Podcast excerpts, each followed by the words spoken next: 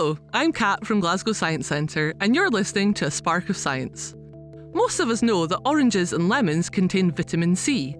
But how did we find out that we need vitamin C, and what effects can it have on our bodies if we don't have it?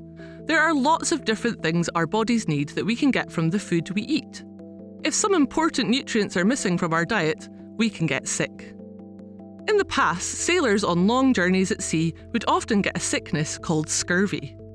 They would start getting tired and weak, and eventually their hair and teeth would fall out.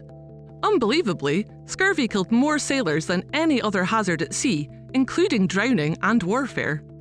Scurvy happened because sailors didn't eat enough fruit and veg, which would rot on ships without refrigeration.